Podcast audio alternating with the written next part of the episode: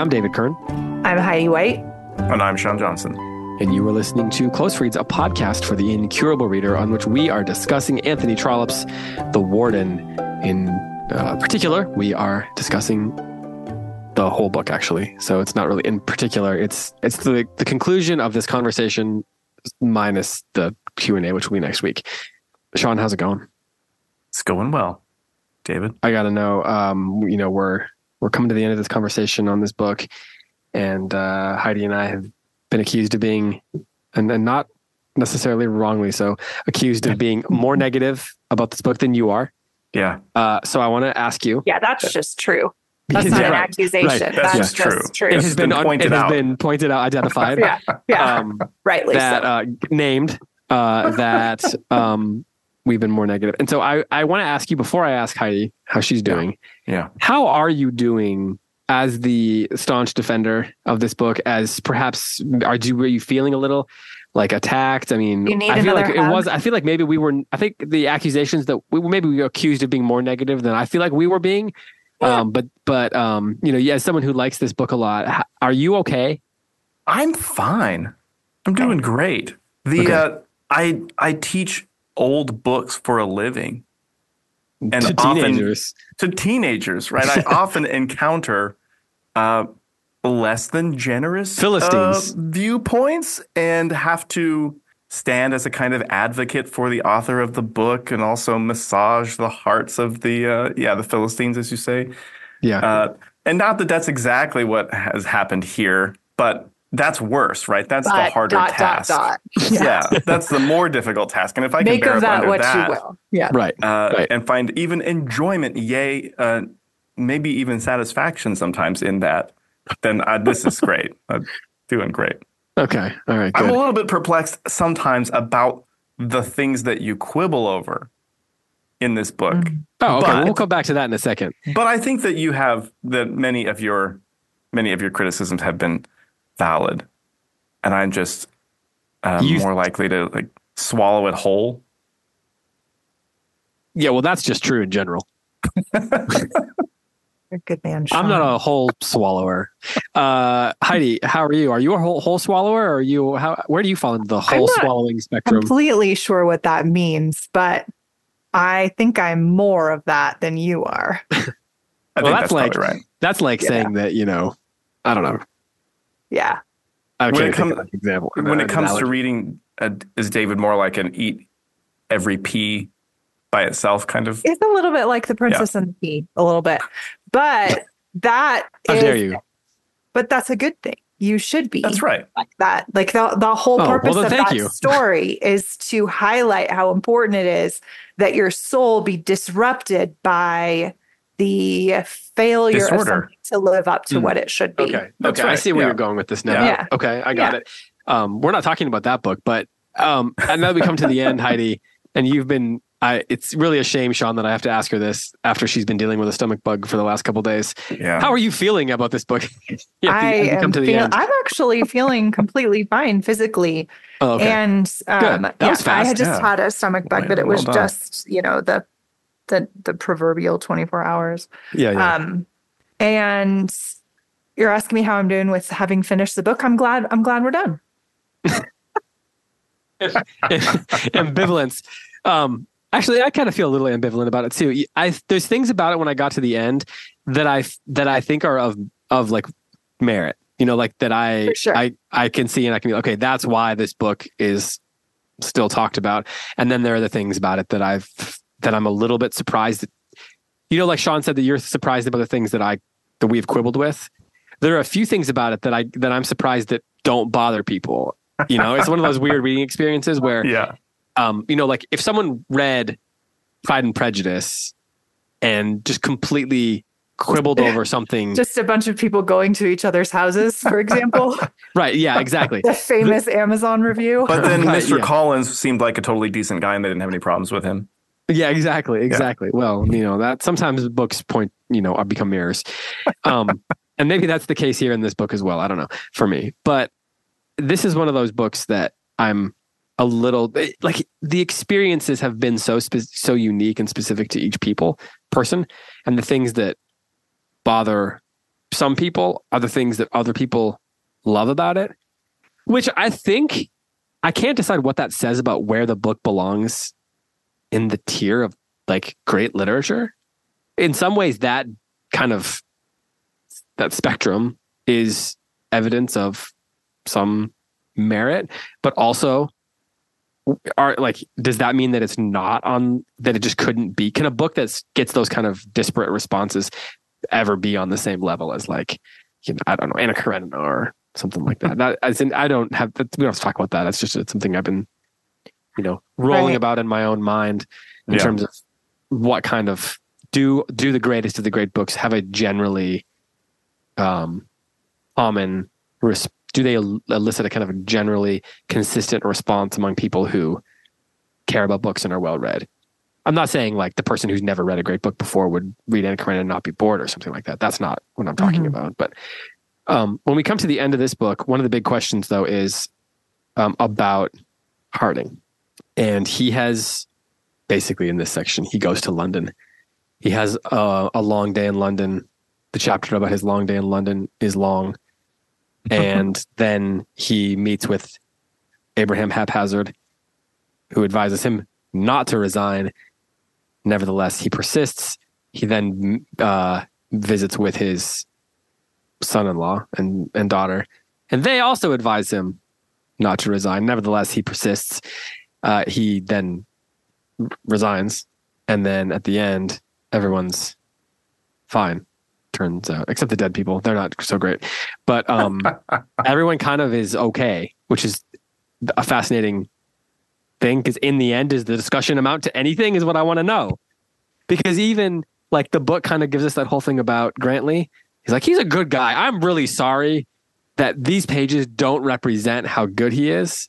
And so what what I've been thinking about is given that, what were the stakes in the end? And we kind of talked about that earlier, but in the does the book kind of satirize its own stakes in the end. Sean, I want to know what you think about this. Be, just in terms of the way it it addresses all of the different characters. Um, he doesn't, and he resigns the post, but ultimately spends most of his time with his daughter, and ultimately spends most of his time with the bishop. Right? He lives a very happy time in his dotage. He doesn't end up having to endure true um, poverty.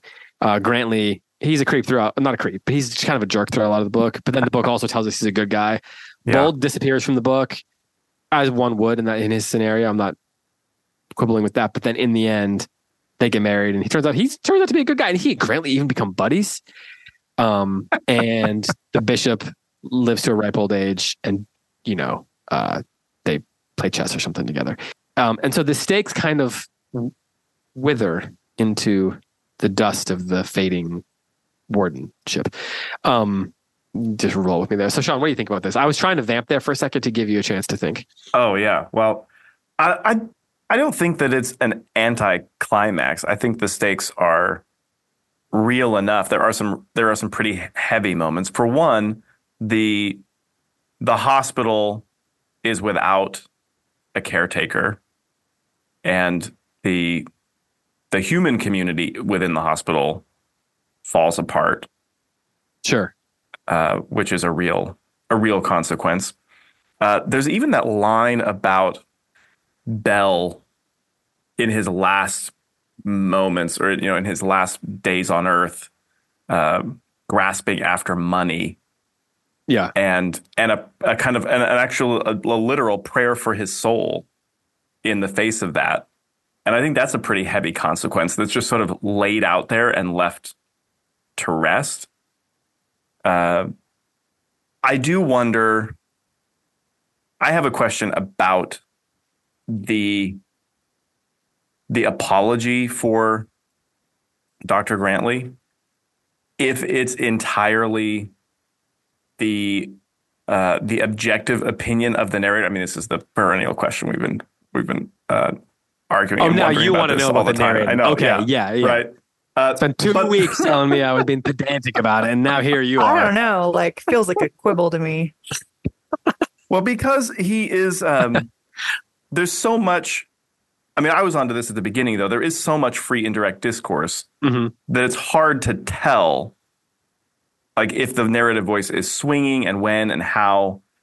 And it was it would be so easy to read that passage about the archdeacon as a kind of self-reflection, right? That when when the when darkness falls and his head hits the pillow at the end of all of this mess, and there is enough silence for him to consider honestly what has happened and what has been his role in it. If this isn't the kind of self justification that a man like Dr. Grantly would offer, well, I mean, if you got to look at it from a certain way, I'm not the bad guy here. I mean, after so you're all, saying it's Grantly's dog. yeah, the Grantley is the narrator. yeah. Okay. hey, I mean, I've improved. I improved the tone of the society of those among whom I live. I'm generous to the poor. Is he generous to the poor? First of all. Uh, that was one of the that's one of the catches in that passage, right? Who is who is thinking this? How objective is it? Uh, so okay. I don't know. I don't know. I don't know what to make of that. But what does it say about the book that those questions are even able to be asked? I think that's a. I think it's I part think, of. I think that this is. I think that this is the the culmination of kind of what I described as the kind of anti Dickensian spirit of the book. Uh, there's there's nothing momentous and world changing. Mm-hmm. Yeah, uh, and in the end, really, the thing that changes the world it's for the worse. The hospital's worse off. Yeah, yeah, and it's so maybe that is that is part of the the intended irony. So many of the players here uh, blew up this problem with the hospital into something momentous that had to be a national scandal uh, and had to be settled and discussed at the in the highest hallways of power. Mm-hmm. Uh, but that that's part of the ridiculousness of elevating it to that level is that the stakes in the end weren't, except for the souls of some, you know, the immortal souls of some humans, uh, the stakes weren't that except high. for that. Yeah. Heidi, go ahead. I think as I ended this book, I I have it's I can tell the book is good because I thought about it after I closed it, even though I didn't love reading it. Mm-hmm, right. Mm-hmm, mm-hmm. So um Yeah, I feel the same way. Yeah. So as I at the end of the book, I kind of like put it down and then I'm still thinking about it. It is still lingering in my mind. It has raised questions for me on the social and moral level that are compelling. What I can't tell, and I'm this is an honest question, not a criticism. What I can't tell is if the book itself is aware of the questions it's raising. Yeah.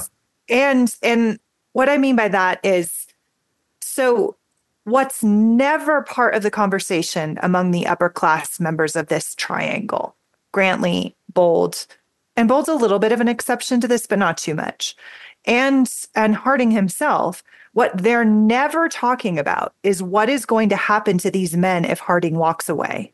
Right. Never. That doesn't come up a single time. In the whole conversation of the book, it is always what is my duty? What am I supposed to do right here? What am I defending? What am I standing for?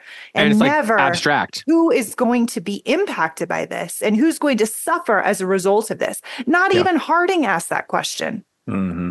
Bold seems to be the only one asking that question, and he drops it like a hot coal. And I, and even then, he wasn't really talking about getting those men 100 pounds. Yeah. He was just talking about whether or not I should do this or that or whatever. And then when we see at the end the misery of these people, especially um, who is the guy who supports Harding the whole time? Bunce. What's his name? Bunce. Bunce. Especially Bunce and how Bunce was so human the whole time. He like believed in Mr. Harding. Yeah. And defended him not only as as his master, but as his person.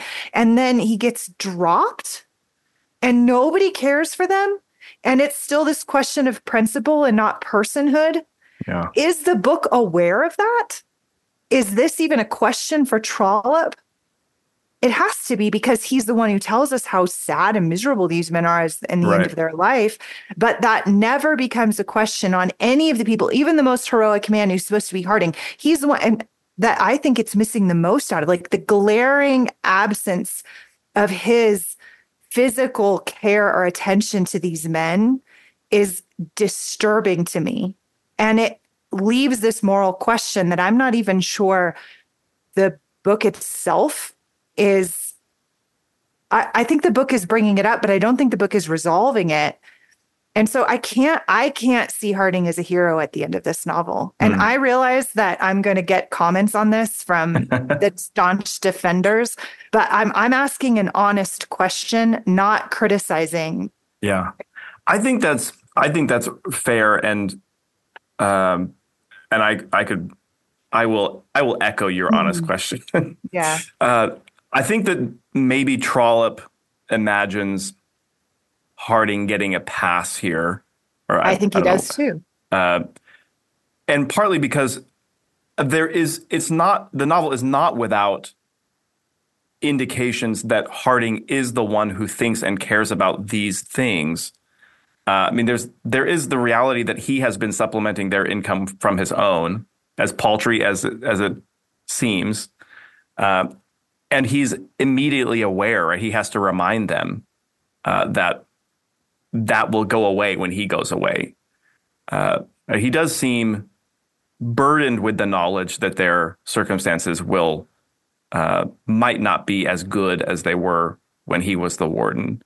Uh, but because he feels, and I think the the narrator uses some language about the ills that have been brought upon the men of the of the hospital at the beginning of the farewell chapter. Uh, but I think that that he presents Harding here, that Trollope presents Harding here as uh, forced into this situation in such a way that even if he is conscious of the harm that will be done to the men of the hospital, uh, the staying as warden of the hospital is the one option that's not left to him. And so that's just lumped in with the evils of of starting this mess in the first place. I agree with you. I think that that is what the book is saying, and I can't, I I can't follow it there. Yeah, yeah, I think that's fair. I'm like 80% convinced the book is making fun of Harding. really? Like, I don't think that he, I don't know. I don't really think he thinks he's a hero either. And I understand the the idea that he's, you know, he's standing up for what he thinks is right and that that's honorable. But I don't yeah. I don't know that the book takes his his POV on that, his perspective on that seriously. I think it's kind of mocking of him.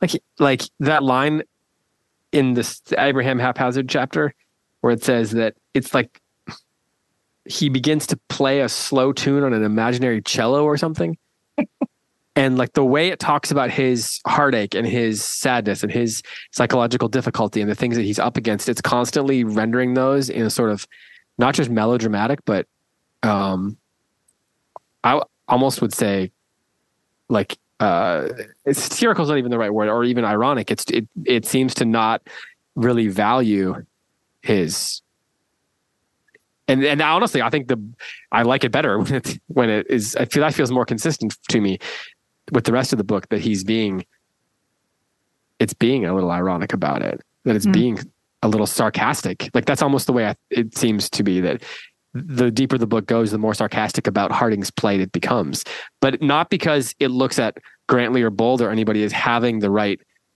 the right vision for the world or the right sense of moral superiority but because none right. of it nobody has the right moral vision or moral superiority they're all making I think it views Harding as ultimately kind of being a little bit selfish in his choices. Hmm. Even as he stand I don't think he's saying it's wrong to stand up for what you believe in, but I think it views him as I don't think it's saying that he made the right choice. Hmm. I don't I don't think he never gives a compelling reason other than I believe this is the right thing. And everybody and he doesn't ever respond to what are some, some at least fairly reasonable reasons why he should stay on at least temporarily. Or listen to the bishop's wisdom you know like there's all kinds of different reasons that he's given to at least wait and think it through. And he makes it what ultimately could be viewed as a sort of rash decision to to leave. And then they bring in this thing of how Grantly's not that bad. And I don't think that I just don't think that the book is saying that anybody has any moral high ground to stand on at the end of this book that's higher than anybody else. I don't. It's not saying that anybody's evil. Mm-hmm. That's like it, it, actively tells us the bad guy is not evil. right. So nobody's making nobody's being evil.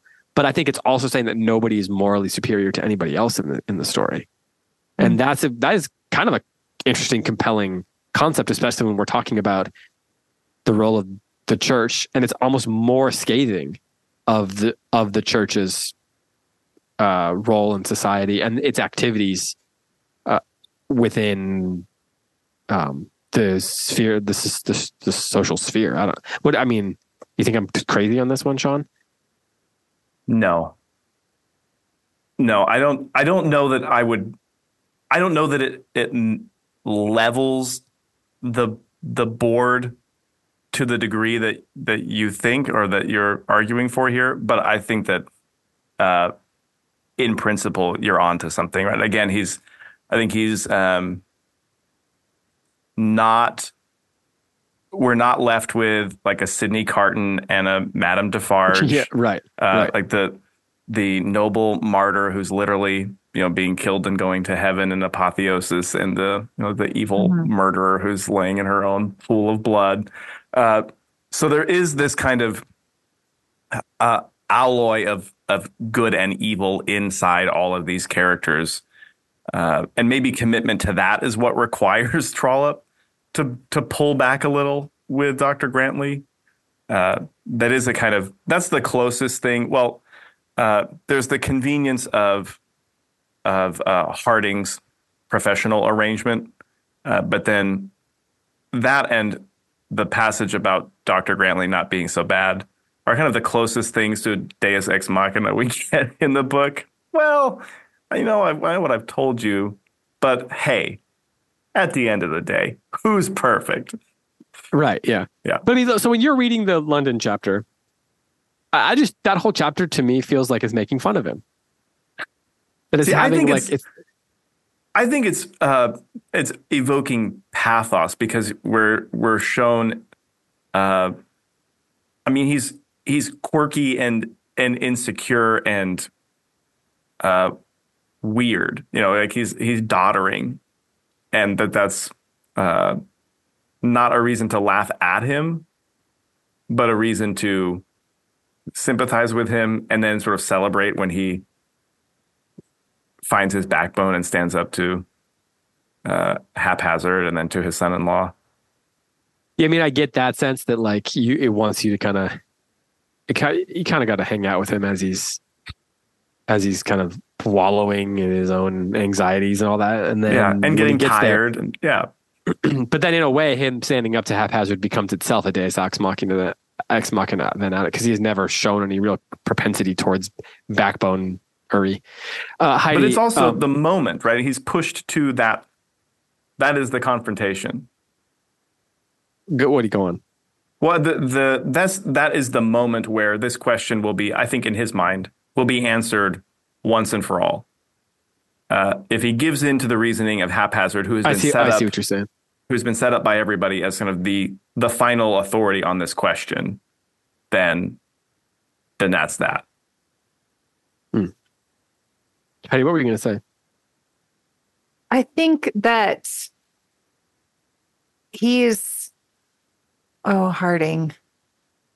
Oh, Harding. We, I think we really are supposed to just celebrate so much when he finally stands up for what he has somehow been driven to think is the right decision. Um, and I think what I keep tripping over with him is how much that's because of the newspaper article. Mm-hmm. Um, yeah, I mean, yeah. I just think that the Victorian moral code is at the core of this book. And Say more. that duty is a principle that you stand up for, like not innately embedded in the inhuman need or suffering or like the that you're always trying to find the right rules to live by, right? And that that's that's the moral journey of a human being. Like there's this fixed duty that we should attach ourselves to um, and and promote and protect at all times. And that that's the core moral dilemma of this book. That Grantly has this one code and Bold has this other code and and Harding is trying to do the right thing caught between those two. And and reputation is so important to that. Like and and so i i think the book is i think trollope is holding harding up as a hero as some this like that he found his courage and he stood up for the right thing and along the way the collateral damage of that is these men um so then is it judging him for that does choice? That no, I don't think it is. No, I think so it's okay that these men suffer.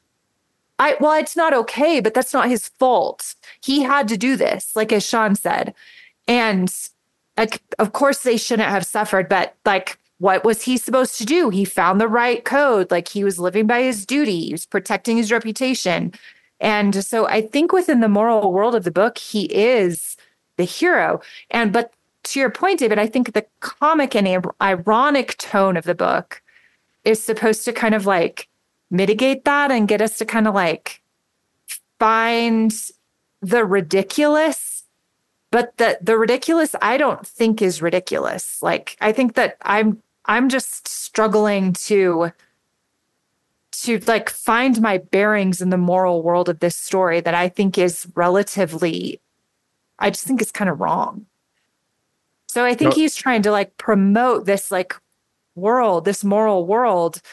And I get the fact that he is he he himself is trying to stand up for something and I respect that. I think that the conclusions he comes to, I can't follow him there and that's where I've struggled in the book. Hmm. Is there yeah. if the conclusion of the novel is flawed in that way, right. is there is there an is there an obvious alternative like, what should Harding have done? I don't think there's an obvious alternative. I think. Is that because the novel like obscures an obvious alternative? Oh, it's a good or... question. No, I think that he should. Um, I I think he should stay and take care of those men, and figure out a way to provide for them. Just His eat whole... it on the PR front. Of course. Who yeah, see, to me, that's coward. That's the difficult thing about it is like Abraham, he puts it in the voice of Abraham haphazard, but he basically says that, oh, what does he say?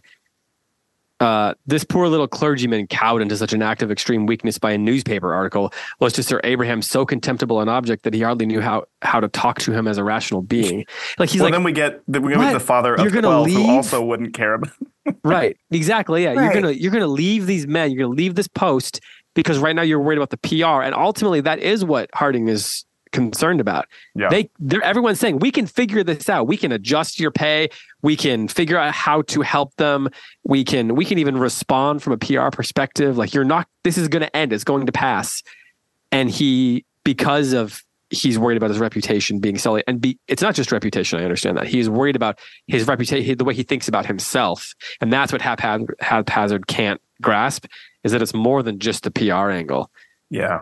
And I will say to the book's credit, there is no obvious solution because I think that the dilemma is pretty complex. Like I think there is a com- moral yeah. complexity to the dilemma yeah. Yeah. the book offers that that leads us into these kind of conversations.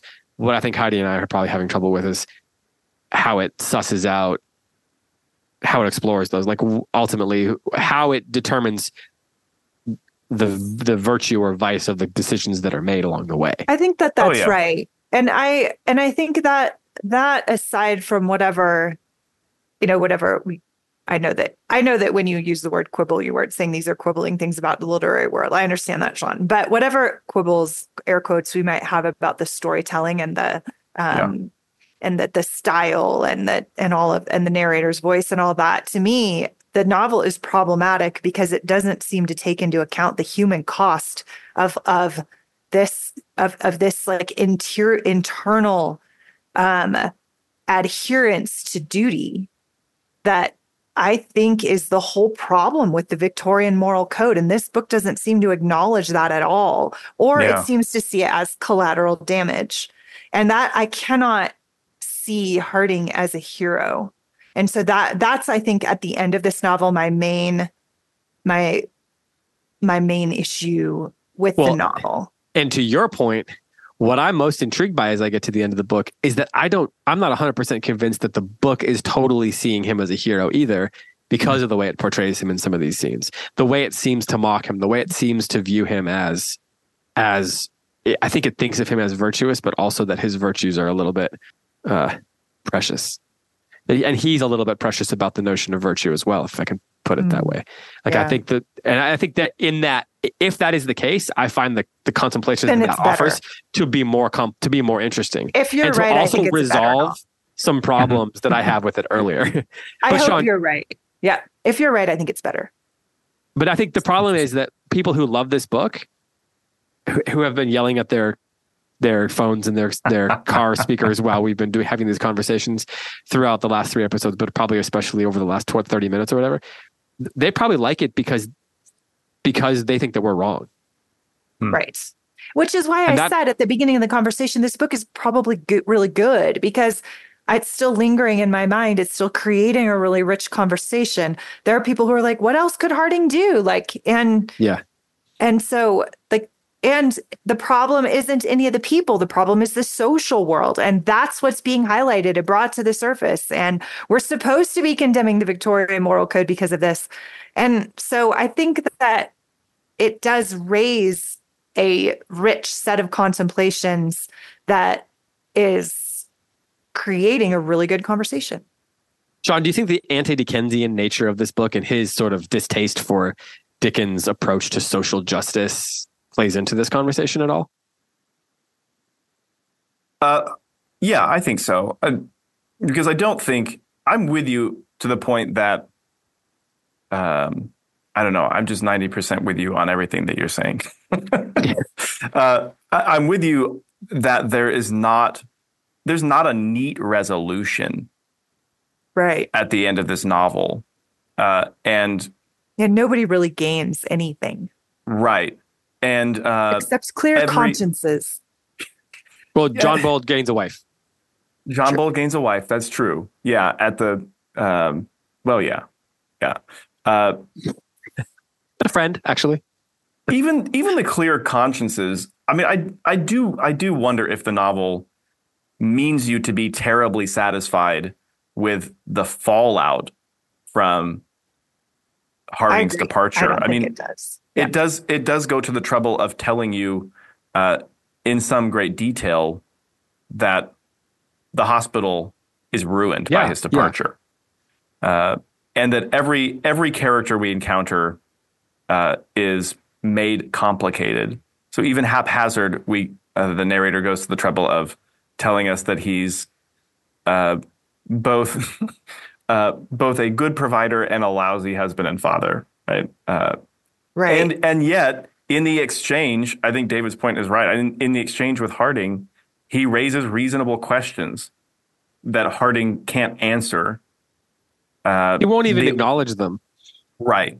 And and the one of the reasons that he avoids them or one of the ways he dodges them is both his one of his strengths or one of the marks in his favor and also probably one of the problems with how he's approaching the question and that's he's the only character who puts it in terms of uh, answering to God for his conduct, which is always both the most important question to be asking and the easiest out.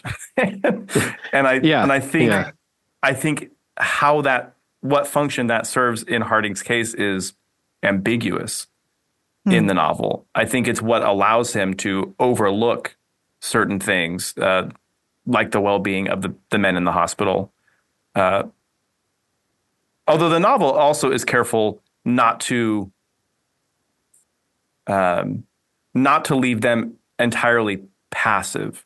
Right, we're reminded again that as soon as their desires are excited, they begin to cooperate in their right. own, yeah, you know, suffering.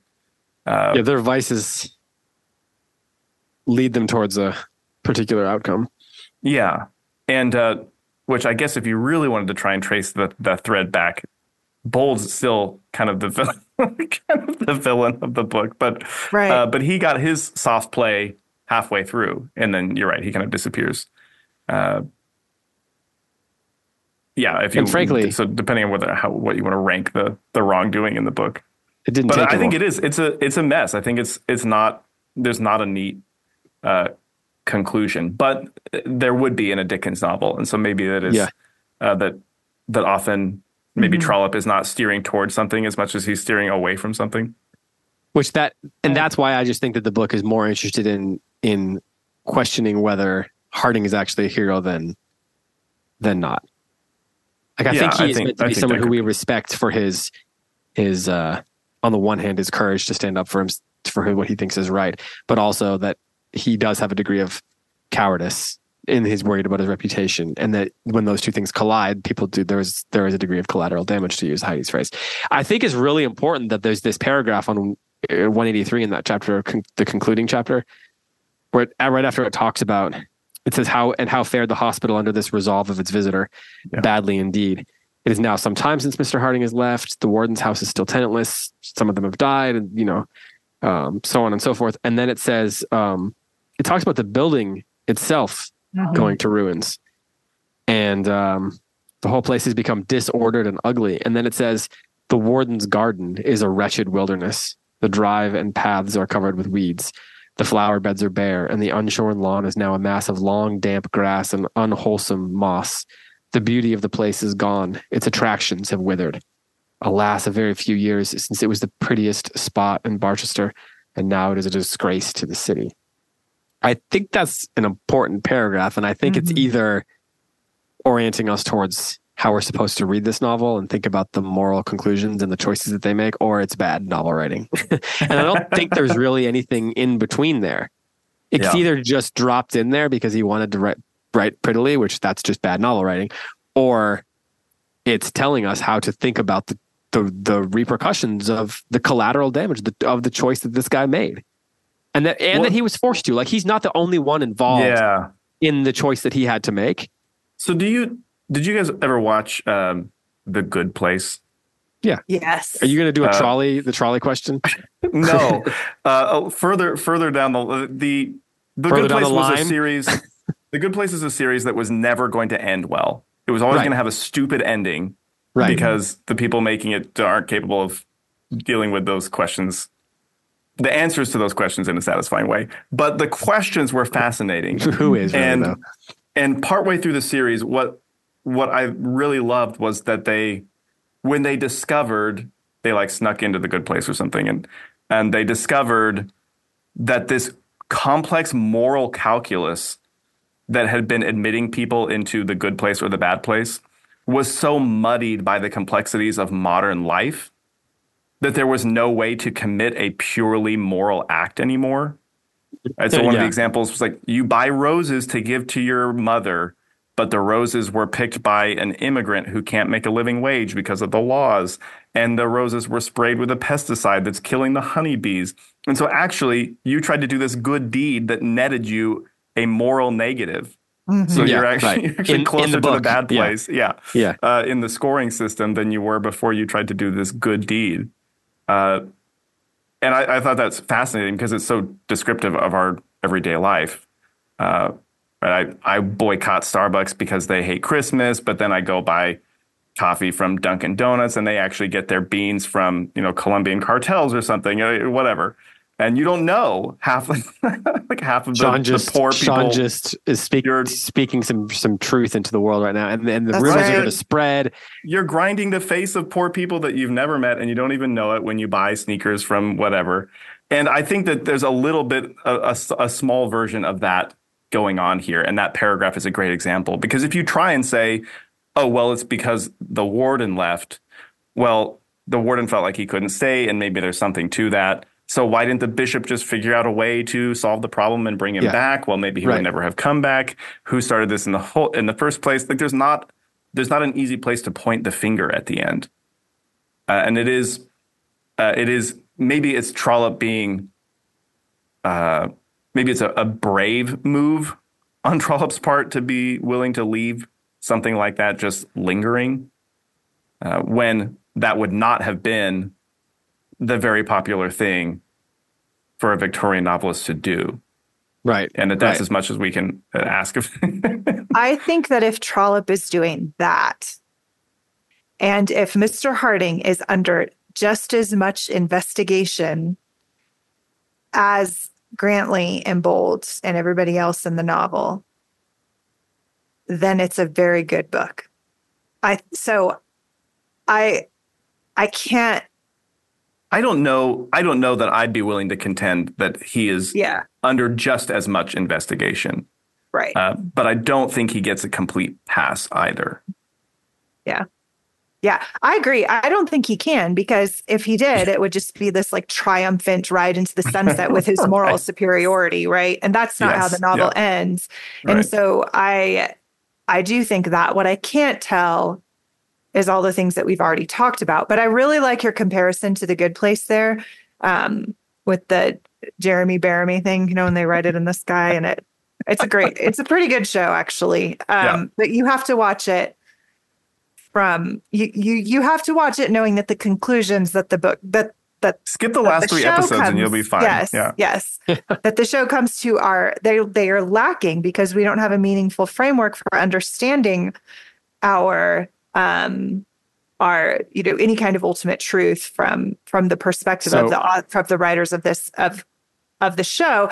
And yeah. I think here there's I, I think there's maybe potentially a similar problem of the opposite kind that we have a worldview that thinks they know best yeah. and is continually trying to find their way to that best and whoever kind of suffers along the way you know you just got to you just got to handle that you know that's right so regarding the good place i have long thought that the best way that that show should have ended is they should have created a really good episode that didn't give you a total conclusion, but it was like a season finale. And the whole plan all along should have been for the show to get canceled. I think that would have been hilarious if it just ends by getting canceled without giving you all the final conclusion, but giving oh, you a man. really interesting question. Yeah. Because shows get canceled great. all the time. And it would have been the right. right. response because they can't, there's no way, they could not have wrapped that up in a way that anybody was going to be totally no, satisfied. And they should have known. They other than a few jokes. Yeah. yeah. Well, that's like Lost. Remember when Lost was Oh man. And and Lost had I mean pretty pretty much well, it's like never... they just picked up a pile of dog poop in the backyard and smeared it on a page and called it the script for the last season. like and that's and like because when you raise you really feel. Yeah, like when you raise ultimate questions in a show that doesn't believe in answers, that's what you get. Yeah. That show right. got there's a lot of a lot of things that happened along the way with that show. Although right. I do believe that the whole concept originally was a purgatory type oh, concept oh, yeah. from the very first episode. For sure. And then, they never expected it to be what it became. And then yeah. the networks are like, you got to keep going. You got to keep going. You More keep... seasons. Yeah. Yeah. yeah. yeah. Time travel. We can't have God. It has to be time travel. um, um, but I do I think that one of the things that's compelling about Trollope that I've that is is that he has such a secure and solid moral vision and that that is I think for modern readers who are just tired of nihilism mm-hmm. and this is it's so refreshing to read a story that takes duty seriously and that takes uh, it has a moral scaffolding that is secure that that that the characters are continually running up against and having to deal with and having to reckon with and and and so I I think that for for people who love Trollope or love Dickens or moral or Victorian literature in general, it is that like moral center that anchors the whole story that is so compelling yeah. to the modern reader. That's just like, well, just please give me something that's not just like going to tell me to follow my heart.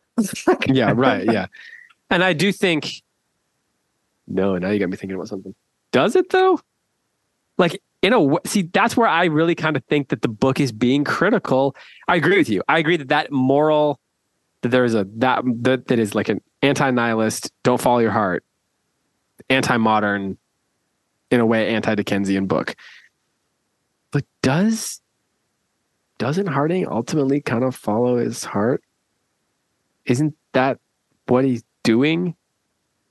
And that's why I think the book is being way more critical of him than posing him as a hero. Like, I don't think there's mm. any heroes in this book. I don't think there's any villains. I think there's people that are up against a complex dilemma, which kind of throws us for a loop as readers. And then ultimately, it sometimes praises and sometimes teases the characters. Like, Harding is so full of foibles that the narrator keeps coming back to. And then he's sometimes he's full of virtue, and sometimes the narrator's just like, "Come on, man, get with it." You know, you just you know, pull on your boots and do something. And then sometimes it praises him for, you know, his moral superiority in the world. So I, I just don't know that in the end, I, that's why I really do think that it's being way more critical of Harding than than maybe people are willing. I don't know. Or maybe I'm, just not idealizing him as the I yeah, I mean, in the I just I he in the end gets his cake and eats it too. You know, along with the bishop. And I think that's really important. Yeah. Because he says, "No, no, I'm going to I'm going to live in poverty. I'm not going to do those things. I'm not going to go live with you. I'm not going to live with the bishop. I'm not going to take I'm happy to live in poverty because otherwise I'll never be able to be happy with myself." But what does it say? He's not unhappy. It says, "Mr. Harding, we say, is not an unhappy man." keeps his lodging, but they're of little use to him, right? So he goes to live in the little house, but he doesn't stay there. He goes to live in the house where he thinks he's going to be living in poverty, but then in the end, he spends all his time at his daughter's house. He moves his was his instrument. I can't remember what it is. He moves his instrument to her house because he spends so much time there, and then he goes and dines with the bishop, who you know gets to be moody and hilarious. So, and but the other side of that, like the the reply to that is going to be, well, this is just God caring for him because he did the right thing. His reward is that he doesn't really have to suffer because he's so beloved and so endearing and so such such a paragon of virtue that he his community rallies around and cares for him the way that he's earned and deserved and he gets to keep his reputation keep his relationships and and keep his ministry intact as a reward for his good actions. That would be the rebuttal or the reply to that. It would be the very extreme all opposite end. There's probably you could probably make an account of of those things somewhere in the middle too. Right. Sean, come on. Of course. well, like, or at least you know the human element. I think is is fair, right? He is a he's a decent guy, and he's endeared himself to all of these people, and so what did he really have to fear uh, in his dotage? Um, he has a clean conscience. He did the right thing. Right. You don't have to read the hand of God into it. He gets See to there? he gets to have a clean conscience and also eat his cake. Yeah. Well, because and right. I, yeah, I, that would mean that would be problematic to me if Trollope were explicitly saying, uh, the lack of suffering in this life is a vindication by God of, you know, of your choices. Well, I appreciate that he doesn't come right out and say anything. It's what's making the book more compelling to me right. as we got to right. the end because it's right. way more gray. Right. Yeah. I think I felt for too much of it that the book was presenting like the more it was critical of Harding, and the more the gray got introduced to it, and the less black and white it became, the more interesting I found it because I I, I feel I, it gives me an answer for things like some of the melodrama and the things that were mm. I thought to be a little bit. Uh, they just kind of grated me a little bit. I don't know. That's a harsh word, but they just kind of bothered me. and when you when you introduce the gray into it, those choices become they feel they feel less like you know they're trying to make him into something truly noble. I think he is pretty noble, but I think yeah. that he also is full of foibles, and that's pretty. uh and that's real, right? right. Very few people I are agree. actually. yeah. Yeah. Turns yeah, out he's very human at the end, and so is Grantly and Bold, um, and even Eleanor. Uh, like everybody has a very human trajectory, right? They're not these like archetypes, as you said, Sean, these like flame of self sacrifice, like Sidney Carton in A Tale of Two Cities, um, who is, but I'm I'm not going to denigrate Sidney Carton because I think A Tale of Two Cities is by far oh hey yeah. best novels. Um, and and it has a lingering place in cultural memory because Dickens gives us a truly noble action motivated by human love. Yeah. And and that to me seems far more transcendent than anything anybody did in this novel. Sure. And Dickens understood like as much as we want to like he understood a there's he understood second degree of characterization that reaches that kind of reaches into the reader's soul. Well, right? And Sidney Carton doesn't do it out of principle or duty. He does it because he loves this woman. He is laying down his life for a person. And and the only person who does that in this novel is John Bold. Hmm.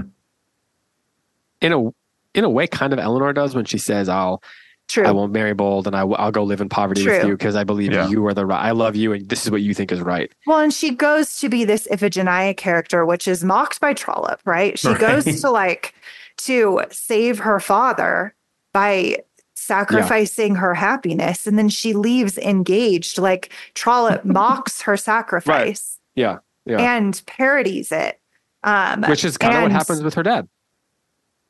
So then so I look at Sidney Carton and Dickens and I'm like, that's better.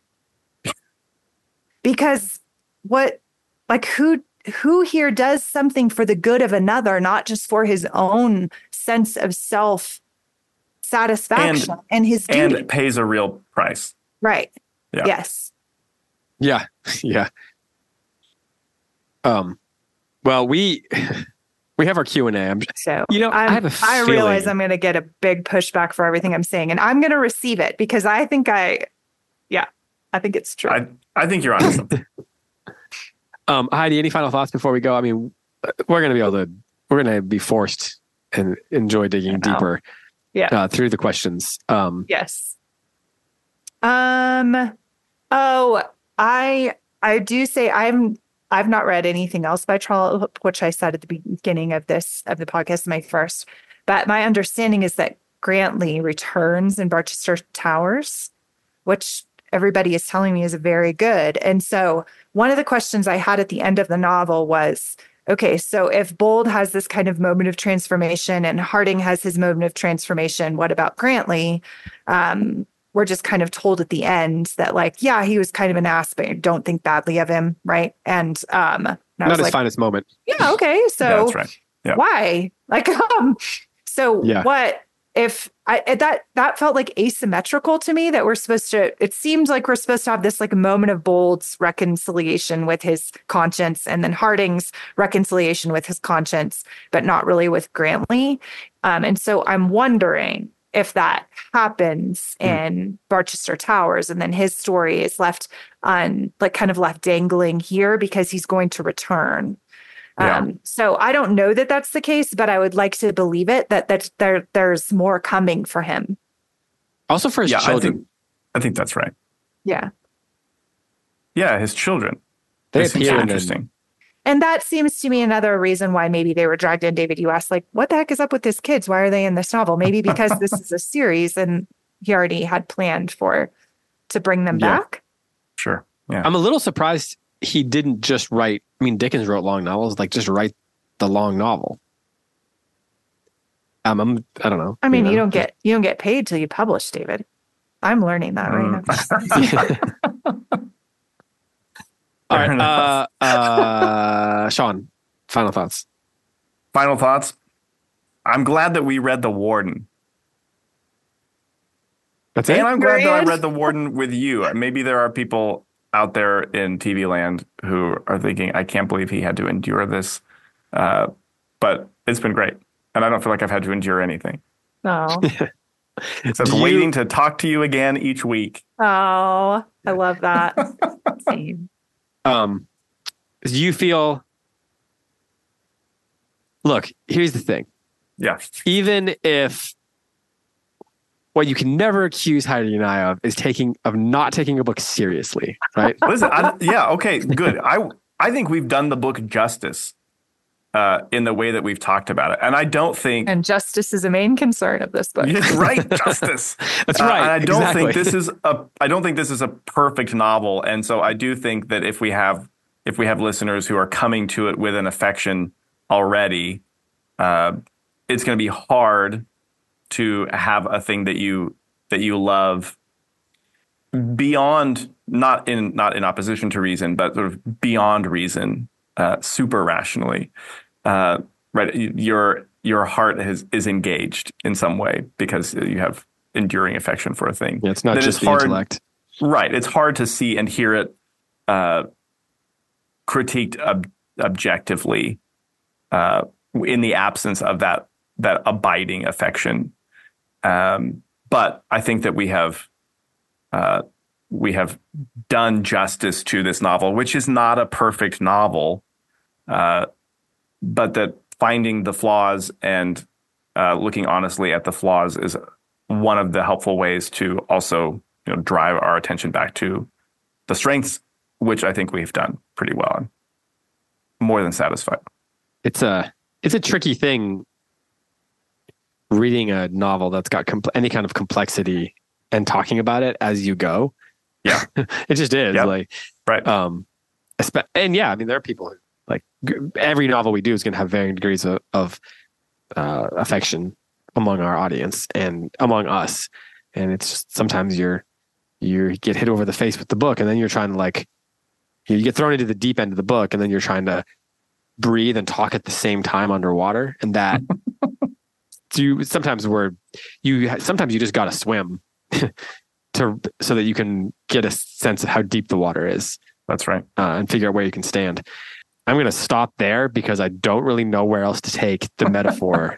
and then the and sharks I'm, come, and then, and then you got and then I'm going to drown, the... drown in the water of metaphor making. you want us to send you a lifeline and pull you out of this? it would be great. Yeah, harness some sea turtles. And, yeah, yeah, exactly. Yeah. Uh, so anyway, uh, up next is our Q and A. So uh, we will create a thread over on the chat on uh, on, on the Substack at closereads.substack.com. Uh, we have our Kristin Lavransdatter series going on, which What's yeah. going on? I mean, I think if you want to hear honestly, enthusiasm for a book, you should listen to yeah, that exactly. series. yeah, exactly. Uh, we just we are uh, more than capable of enthusiastic love and zeal for a novel. Exactly. Yeah we, uh, we just dropped the first episode on book two, the first three chapters of book two, which is called The Wife. Um, so that's out. Um, we are about to record soon our conversation on. Well, actually, we're recording today when this episode drops, but our conversation on Agatha Christie's uh, The Mysterious Affair at Styles for our mystery episode. So that's going to come up later this month. That's a, that's a very a very well crafted book. I'm just gonna. Yeah. That is a, a for one. a debut. That's um there's a lot there. It's impressive. we're, we're going to be yeah, talking about that. We might be talking about that while you're listening to this right now. Ooh. It's possible. So, wow. Time travel. Technology exactly. is amazing. Exactly. So there's lots of great content going on. Sean is is uh he is doing yeoman's work over at the Daily Poem, and I just want to acknowledge your the Daily efforts. Poem, stop by. You know, the dailypoem.substack.com or wherever you get podcasts. Sean's doing right. doing a great job uh, and He's shout like out to Logan too. Atlas carrying Logan, the world yeah. on his shoulders. yeah, yeah, that's right. Yeah, the poet, right. the poetic. He's been he's been abandoned yes. on the mountain of poetry reading podcasts. Um, if there was a guy who filled in for Atlas sometimes and kind of let things I'll do it when you write your book, Sean. That's me. Yeah. You know what the thing about Atlas though is the whole point of the metaphor, Sean, the whole point of the fable or the myth is that no one's there to help him. That's so right. If Except someone was there, the whole myth would have changed. Yeah, but we don't have Hercules, so like, you know, that's isn't that just life though? There's no. Actually, he's kind of like Hercules. Like, oh, we were like Atlas, and then he oh, came ah, along and yeah, took it over, and then yeah, he just yeah, disappeared. Right, yeah. peace. Speaking of peace, you're doing such a good job. For Heidi White, for Sean Johnson, I'm David Kern. Thanks for listening. Until next time, happy reading.